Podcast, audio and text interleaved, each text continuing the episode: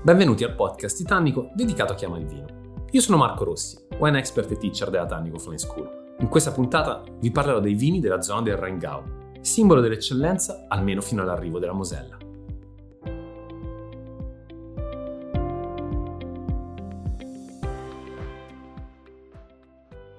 Proviamo a tracciare una sorta di strada del Riesling per cercare di capire le sue eh, espressioni, per cercare di capire fino in fondo come in un territorio molto piccolo in realtà questo vitigno riesce ad avere delle sfaccettature incredibili.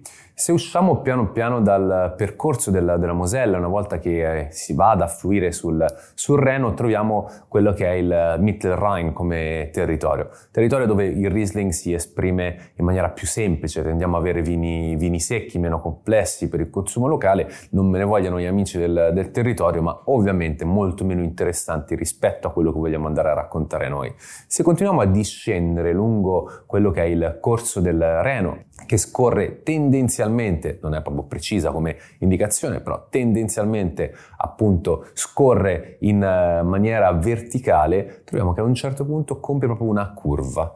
Questa curva che rientra verso l'interno della, della Germania, troviamo tre piccoli territori, o comunque più che piccoli troviamo tre territori che si contraddistinguono per espressioni completamente differenti. Per quella che è la, in questo momento facendo questa curva dovete immaginare che il Reno va quasi in orizzontale, quindi non ragioniamo più di lato occidentale e lato orientale, ma ragioniamo di lato sud e di lato nord.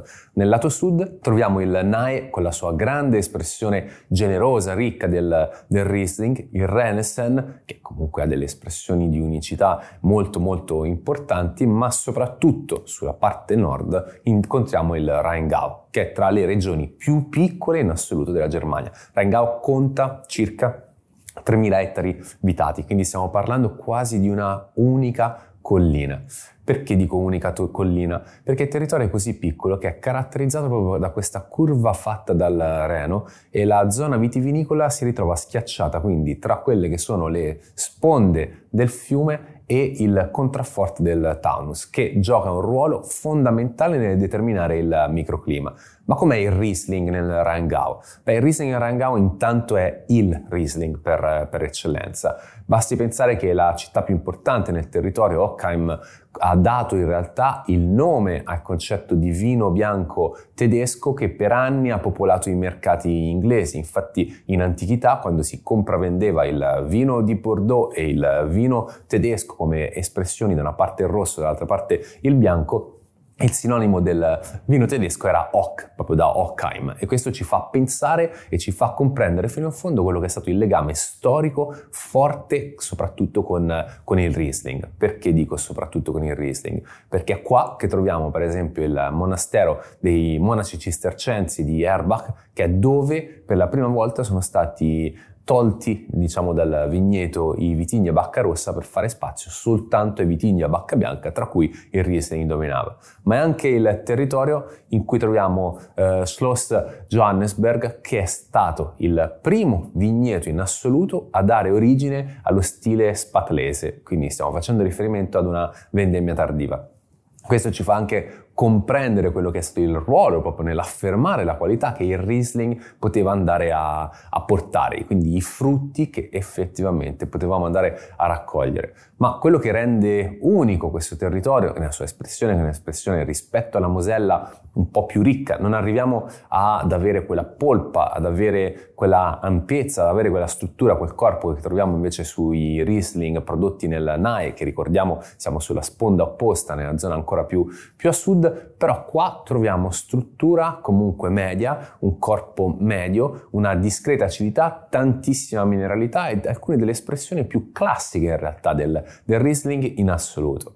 Ma come facciamo ad arrivare ad avere queste espressioni? Tanto questa collina dove la gran parte dei vigneti si trovano è popolata per un ottanta per cento da Riesling. Per quanto riguarda invece gli altri vitigni coltivati troviamo un ben dodici per cento di Pinot Noir. Ci fa capire come in realtà questo sia un territorio antichissimo, ma dalla visione anche moderna, contemporanea, chiara, quindi pronta a cogliere anche le nuove sfide e le nuove opportunità del mercato. Tra gli altri vitigni troviamo il Müller-Thurgau, ma poi è molto interessante vedere che qua si incontrano anche delle grandi espressioni di Cabernet Franc, di Cabernet Sauvignon e di Merlot. Quindi l'attenzione a quelle che sono state le evoluzioni del mercato possiamo anche ripercorrerle attraverso quelli che sono stati gli impianti dei vitigni cosiddetti più internazionali, mettiamola così.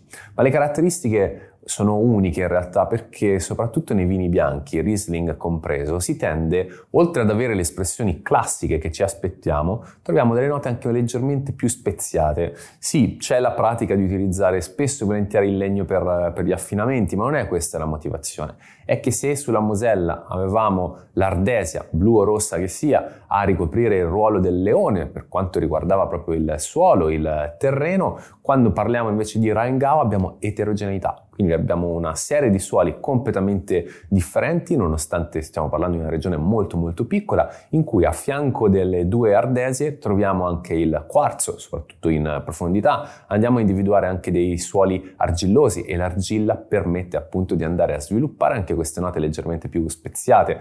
Troviamo la ghiaia, troviamo delle piccole componenti di, di marne, quindi ci fa capire come effettivamente la ricchezza di questo luogo sia proprio nel terreno.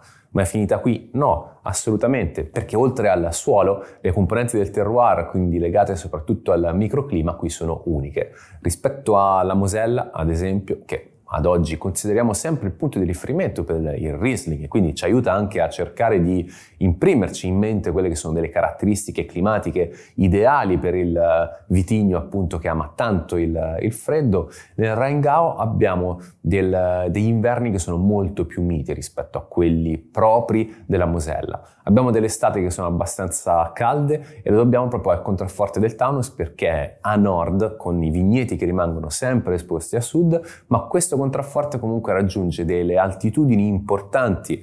Siamo sempre sulla mezza collina quando parliamo di viticoltura, però questo contrafforte svolge proprio un ruolo di scudo per quei freddi venti che altrimenti da nord abbatterebbero le temperature, e non poco. E quindi questa è una delle chiavi di lettura più importanti, proprio per andare a capire quel clima un po' più mite, molto particolare, che permette proprio ai vitigni e all'uva, in questo caso specifico al Riesling, di arra- arrivare a delle espressioni che sono sicuramente più di sole rispetto a quelle che troviamo in, in Mosella. Ma non è finita qua, perché è vero, La Mose- in Mosella avevamo il Mosella, quindi il fiume, che rivestiva un ruolo importantissimo nell'andare a mitigare e creare determinate caratteristiche. Pensate che cosa può accadere con il Reno, che comunque è un fiume della portata molto eh, evidente, un fiume da, da una portata importante proprio, maestosa. Quindi con il Reno abbiamo diversi giochi legati al clima. Prima di tutto l'effetto specchio, che è un effetto fondamentale ed importante, perché aiuta ad avere una rifrazione proprio del, dei raggi solari che colpiscono lo specchio d'acqua, come si suol dire, che poi riflette la luce verso i vigneti proprio in quell'ansa che si è creata grazie al percorso del fiume stesso. Quindi abbiamo una grandissima esposizione della, della vigna alla luce, e sappiamo che il sole e la luce in realtà sono i responsabili di quello che poi è il processo di maturazione dei cicli vegetativi della pianta stessa. Aiuta quindi la vite avere una maturazione costante, quindi abbiamo un sistema che è chiaramente più, più mite in tutte le sue espressioni. E poi abbiamo grandissima ventosità. Infatti, se pensiamo sempre alla Mosella come espressione del, di vini che possono effettivamente portare allo sviluppo di, della noble rot, quindi della Botrytis cinerea, di questa muffa nobile, va detto che il Rheingau forse è la massima espressione di questo tipo di tecnica, e lo è in modo naturale. Non è un caso di nuovo che siano nate qui le prime tecniche legate allo Spätlese, andando a lasciare appunto l'uva più in, in vigna. Quindi la capacità di andare a sviluppare muffa nobile qui è molto più immediata, molto più semplice, cosa dif- completamente differente invece per gli ice wine, dove qui troviamo un livello di difficoltà elevato perché le gelate sono decisamente rare. Mentre per quanto riguarda appunto lo sviluppo di muffa nobile abbiamo una discreta piovosità, quindi un livello di umidità importante, abbiamo le nebbie che si alzano dal, dal Reno, dal corso del, del fiume, la ventosità che il Reno porta nel pomeriggio, che va quindi a pulire i vigneti, abbiamo tante ore luce che poi aiutano non soltanto lo sviluppo chiaramente del della pianta, ma aiutano anche proprio ad asciugare. Abbiamo dei terreni eterogenei che tengono a trattenere un po' meno l'umidità e a far scorrere di più, la trattengono a quel punto giusto da poter effettivamente andare a sviluppare la Botrytis cinerea. Questa è una delle regioni più piccole, ma è forse quella che rappresenta fino in fondo quella che è stata la potenza e la capacità di affermarsi, soprattutto nell'antichità, da parte della Germania sui mercati internazionali con le espressioni massime del Riesling. Questa è la sintesi pura di quello che il potenziale del vino tedesco effettivamente può mostrare.